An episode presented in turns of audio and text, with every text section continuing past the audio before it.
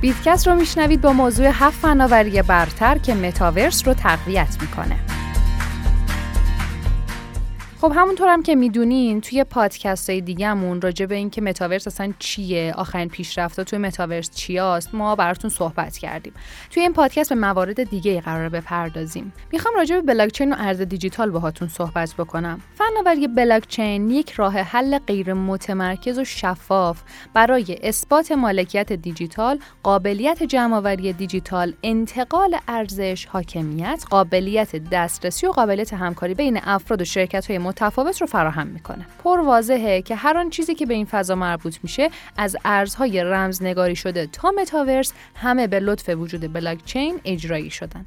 از طرف دیگه ارزهای رمزنگاری شده به کاربران این امکان رو میده که دارایی و سرمایه خودشون رو در حین کار و معاشرت در دنیای دیجیتال سبودی به بقیه کاربران هم انتقال بدن.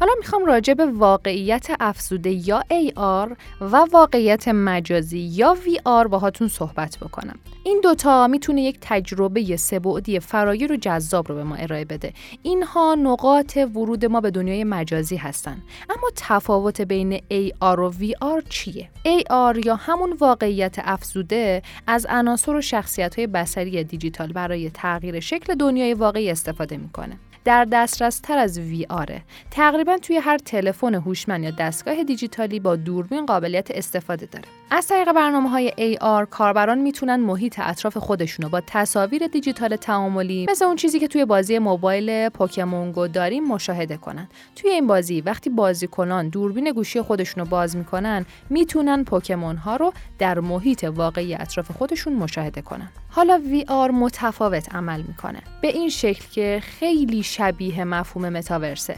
یک محیط مجازی کاملا کامپیوتری رو تولید می‌کنه. بعد کاربران می‌تونن با استفاده از هدست های VR دستکش ها و حسگرهای اون محیط مجازی رو کاوش کنن.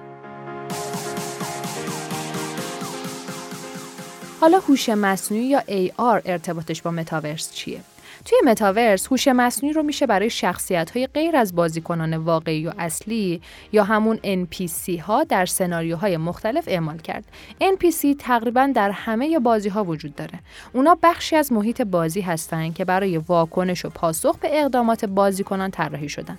با توانایی قدرتمند پردازشی هوش مصنوعی NPC ها رو میشه در فضاهای سبودی قرار داد تا مکالمات واقعی با کاربران رو تسهیل کنه.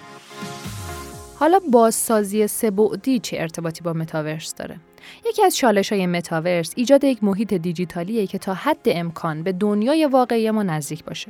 با کمک بازسازی سبعدی میشه فضاهای واقعی و طبیعی رو ایجاد کرد. از طریق دوربین های سبعدی ویژه میشه با ارائه مدل های واقعی سبعدی از ساختمان ها، مکان های فیزیکی و اشیا دنیای خودمون رو آنلاین کنیم. سپس داده های فضایی سبودی و تصاویر فورکای HD به رایانه ها منتقل میشه تا یک نسخه مجازی در متاورس رو پردازش و تولید کنه تا کاربران بتونن تجربه دقیقی از این فضا داشته باشن.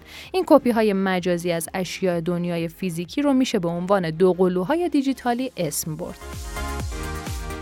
اینترنت اشیا سیستمیه که هر چیزی رو در دنیای فیزیکی ما تحت کنترل خودش می‌گیره و اونها رو از طریق بعضی ابزارها، حسگرها و دستگاهها به اینترنت متصل می‌کنه. این دستگاه ها پس از اتصال به اینترنت دارای شناسه‌ای منحصر به فرد و قابلیت ارسال با دریافت خودکار اطلاعاتن. یکی از کاربردهای اینترنت اشیا در متاورس جمعآوری و ارائه داده ها از دنیای فیزیکیه. برای بهینه سازی بیشتر محیط متاورس اینترنت اشیا همینطور می‌تونه از هوش مصنوعی و یادگیری ماشینی برای مدیریت داده هایی که جمع آوری می‌کنه استفاده کنه. متاورس یک سری چالش هایی هم داره مثل احراز هویت و کنترل حریم خصوصی که برای اطلاعات بیشتر و کاملتر پیشنهاد می‌کنم حتما به مقالمون سر بزنین. در آخر می‌خوام بهتون بگم که با وجود اینکه متاورس هنوز در حال توسعه است خیلی از شرکت ها در حال بررسی پتانسیل های مختلف اون هستند خیلی ممنون و متشکرم از اینکه تا آخر پادکست همراه من بودین. نظراتتون رو حتما برامون کامنت کنین که در مقالات بعدی و پادکست های بعدی بهشون بپردازیم. تا پادکست بعدی خدا نگهدار.